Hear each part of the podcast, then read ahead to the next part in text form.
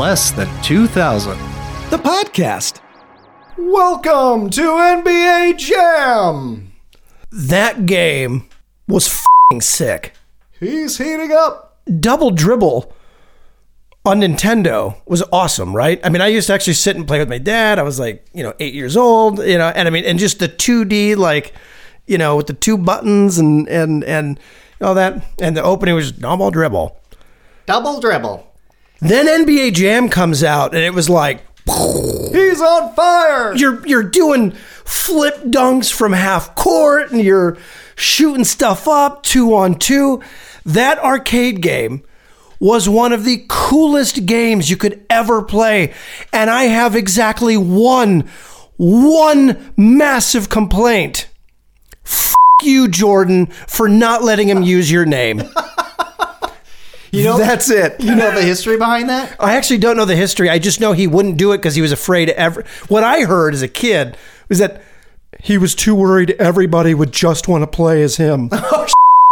Uh, here's what happened. So he had a, a Nike deal. The Nike deal was so big that it was actually bigger than the NBA Players Association licensing deal. And like, I don't know if Nike wouldn't sign off on it or whatever, but they could not they could not use Jordan because of the conflicting Nike deal. Which is think about that, bigger than the Players Association. Wait. bigger than the NBA license. so you mean you mean really all this time I have Nike to blame? Those Air Jordans that you like so much. Yeah, I just got a whole bunch of ones and threes, and now I'm like, pairs of Nike Jordans, I'm kind of pissed now. high tops and everything. So yeah, made by little slave children in Taiwan. Way to go, man! Let's not get into that. Hey, you know what? No, my buddy's my buddy's brother is an is an actual engineer for Nike. Like develops the shoes and stuff. It's pretty dope. yeah, here here we thought this episode would be really straightforward and we wouldn't have to cut out a bunch of rambling crap, and here we are talking about. Is anything ever going to be that straightforward? So so a legend has it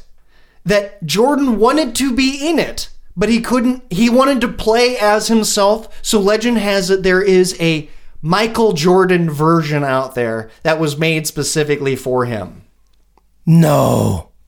That's just what I saw. on You mean like Wikipedia. like they made they, Wikipedia never lies.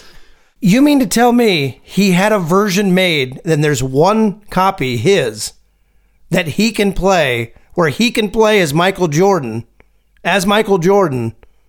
Can you imagine? I, I mean, that would be just so incredible. So yeah, before before this, we had 1986's NES Double Dribble, which was a decent basketball simulation. It was really really basic, uh, and and and not very good on the eyes. Then there was Arch Rivals. Was an arcade game, 1989, and that one had like punching. You could punch each other. It was kind of like a combat meets basketball version. Oh yeah, I forgot about that. And then there's NBA Jam, and it blew the roof off of everything. Now, believe it or not, you may not realize this, kids, but it, because because nowadays games are so ubiquitous, it's just part of like everyday American society. Everybody plays them, all worldwide, boys, girls, everybody. But there was, in fact, a time when video games were not necessarily cool. You were kind of a nerd if you still played video games beyond a certain age. I remember those And- and- days. and there's kind of an awkward phase where you kind of grow out of things like Teenage Mutant Ninja Turtles and all this stuff. Well, and this was kind of that age, you know, 12, 13 ish. Well, NBA Jam made it okay. One, it was sports. Two, it had the best graphics. It had those digitized graphics with the with the photorealistic facial animations uh, and just graphics that you hadn't seen before. So that made it cool. And then there was the sounds. There was the the, the voice. The he's heating up. He's on fire. Facial from downtown. Uh, all of that stuff just made it cool to be in the arcade again. Yeah, because because you know, at that point in time, we were you know we were just discovering girls, and girls did not want to go to the arcade. But if you told them about NBA Jam, it was okay. They wanted to play it because it, it, it didn't take a whole lot of skill.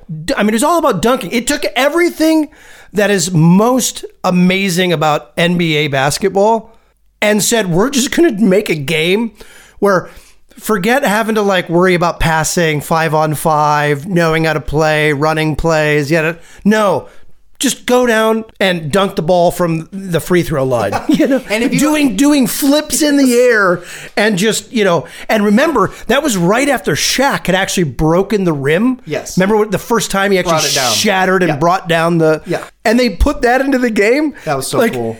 If you did it just right, you could hang just long enough, brah, pull it down, and it would shatter. is is is amazing. I mean, the the flaming basketball. If, if if you shot like a regular jump shot in that game without it being a three uh, three pointer, you're doing it wrong.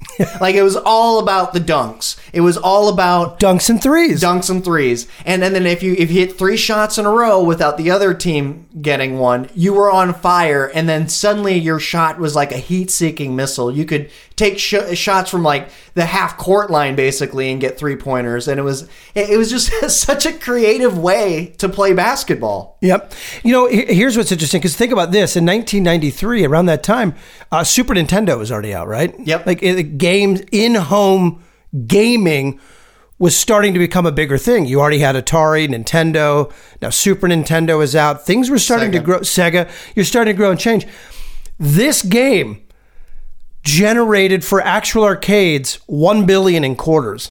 It this thing basically brought back gaming to the arcade. You're, you're not cool if you go and play a pew pew shooter game, but you go play NBA Jam, you're the You're, the, you're amazing. and and and and the and the NBA was really cool at that time. The NBA was like a, a was was a really cool era. Oh, it was amazing. it was such a fun time for the NBA. Charles Barkley was on the Suns. You know, Dominique Wilkins on the uh, uh, the Hawks. The Utah Jazz, Karl Malone and John Stockton. I remember since there was no MJ.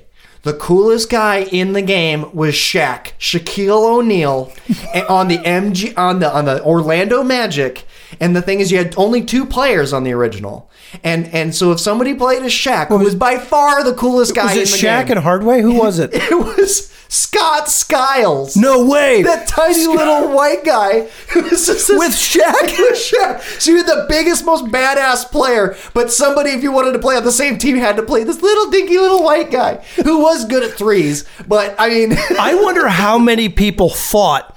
All right, when teams of four, when four people came up to play, the arguments that happened. No, I'm going to be Shaq. No, you be the other dude. Yeah. Who is the other guy? I want to be Shaq. Scott Skiles. I remember, you know, I, I lived in Phoenix for years, and Scott Skiles became the coach of the Phoenix Suns. Head coach of the Phoenix Suns. I still thought of him as the little white dude with Shaq on NBA Jam. I don't care how accomplished of a basketball coach he was. And then, you know, if I couldn't get Shaq, it was Charles Barkley. Uh, it was just because it was he was he had almost had the same stats. Power was a stat, dunk was a stat, and, and so those were those were kind of my guys. Yeah, I always stayed away from Barkley because of you. Jeez. Not because you would pick him if it wasn't Shaq. It was just you loved Charles Barkley and you gave me so you actually gave me a lot of crap for liking Michael Jordan. Right. And I don't know if it was just because you wanted to make sure that you hated something I liked or if it was just you wanted to have your own voice. But you were like fascinated with the Suns and with Charles Barkley. So on principle, even though I liked Charles Barkley, I can't I can't play him. I can't I can't be him. Even when you weren't there. Sorry. Here, here's the deal with that. I was a troll even back then. Even Ah. as a little boy, I, if something was popular, I had to hate on it. So because MJ was the, the, a mind-blowingly, by far and away, the best player anybody had ever seen, and certainly the most popular of our lifetimes, way better than you know Larry Bird and Magic Johnson, couldn't even come close. I, I had to hate on the Chicago Bulls. I had to be the, the bad guy. I had to everybody liked it, so I couldn't. So I liked Clyde Drexler and the and the and the Blazers. I liked, you know, the, the Phoenix Suns. I can't remember who they played in the, the first one. But I was always on the other side. And that and because of that, I never played as Charles Barkley. I remember when Michael Jordan finally retired with the Wizards. This was in 2002, 3 or 4. I remember calling you because I was sad because it finally hit me. The greatest basketball player of all time just retired, and that's when I suddenly liked Jordan. You remember that? Yeah, I do. I do. Now that he's and I- gone, and what's funny as is a I, wizard. I think what was, and the thing is, I think when you were sad, I was like, in my mind, I think I was like, he retired years ago? Like I never counted the Wizards. like he was already gone. I mean, it was kind of. There was one moment where you went, yes, he's back, and then like a game later, I was like, eh. so that was NBA Jam 1993. Then they come out with Tournament Edition in 94. And that one was a step up. Uh, uh, it took everything you loved. It took away a couple things, though. It took away Shaq. It took away Barkley. That killed me. But uh, it- you suddenly had three players to choose from, and you could rotate in and out. Uh, that part was pretty cool. yeah, that and, part and was everybody pretty had cool. different stats, and every and, and stamina was a stat, so you had to rotate in the third character every once in a while. You couldn't just go down and dominate with like perfect stamina at all times through the whole game anymore. and, and then you had then you had the the uh, you know the three players that you could rotate in and out. This is the one with the Charlotte Hornets being the Alonzo Mourning, Larry Johnson, and Little Muggsy Bogues. That was that was my guy. That was my team. Uh, I have to correct you. According to Wikipedia, actually, Tournament Edition came out in 95. No kidding. So the NBA Jam Arcade was released. Th- it, the reason it felt like it was new is because they were repackaging NBA Jam Arcade. And then in 94, they did the Game Gear and Sega Genesis and SNES version. So it came out in 93, then it came out for home entertainment 94. Then it hit Game Boy November of 94. So in like eight months, nine months, like eight months later, then it came out for Game Boy. Then in February of 95, that's when the arcade tournament edition came out. Ah. So we, it felt like, oh, sweet, a new game is out. But really, they just kept, it was so popular, they just kept remaking the same game and releasing it on different platforms over the course of a year and a half to two years. And and and it makes sense. You know, you mentioned the billion dollars. It, it raised a billion dollars in quarters, the original one, and and part of the reason for that was at least when it first came out, you paid per quarter to play. And it was 50 cents. It was two quarters to play one quarter. So to play a whole game, which was probably maybe 10, 15 minutes total, 15, 20 minutes total, mm-hmm. maybe, $2. But that's insane for 1993. And just in uh, in the arcade, this is not home entertainment. This is not people buying the game. Yeah, and keep in mind this is this is down the kind of you know arcades were going down at this point because the co- home consoles were so good. SNES, Sega kind of brought you that arcade experience at home largely, not completely, but NBA Jam and Mortal Kombat were such great graphics and so unique that you really couldn't get that at home originally. So it made you go back out and, and drop quarters in. Because really, before NBA Jam came out, I think the last really cool game was probably Teenage Mutant Ninja Turtles, which would have been maybe 90, 91. Uh, the Simpsons arcade was pretty sweet. that was amazing. Um, and then the T2 arcade game. yeah, those four player games were awesome. Yeah. Uh, I love those four player games. Yes. I'll never forget when you, uh, y- I, you, I loved Alonzo Mourning so much. You traded me an Alonzo Mourning like draft pick card for a Michael Jordan card, and then you showed me the Beckett, I already had the Beckett that had already come out, and you didn't know.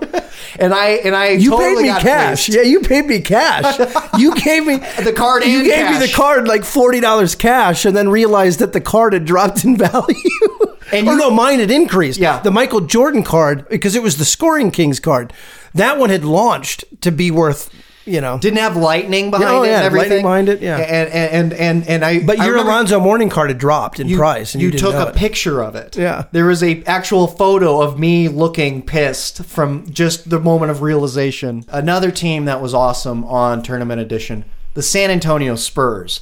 It had David Robinson, Sean Elliott, but mainly it had uh, it had Dennis Rodman, who was like Yes. he hadn't completely gone off the deep end by 94 95 but he was definitely an out there character. He had the colorful hair. He wasn't doing drag or anything yet but it was he was an awesome character. His toughness his power was way up. His rebounding stat was way up. That was another team i played all the time. He was at the he was at the Bulls before that, right?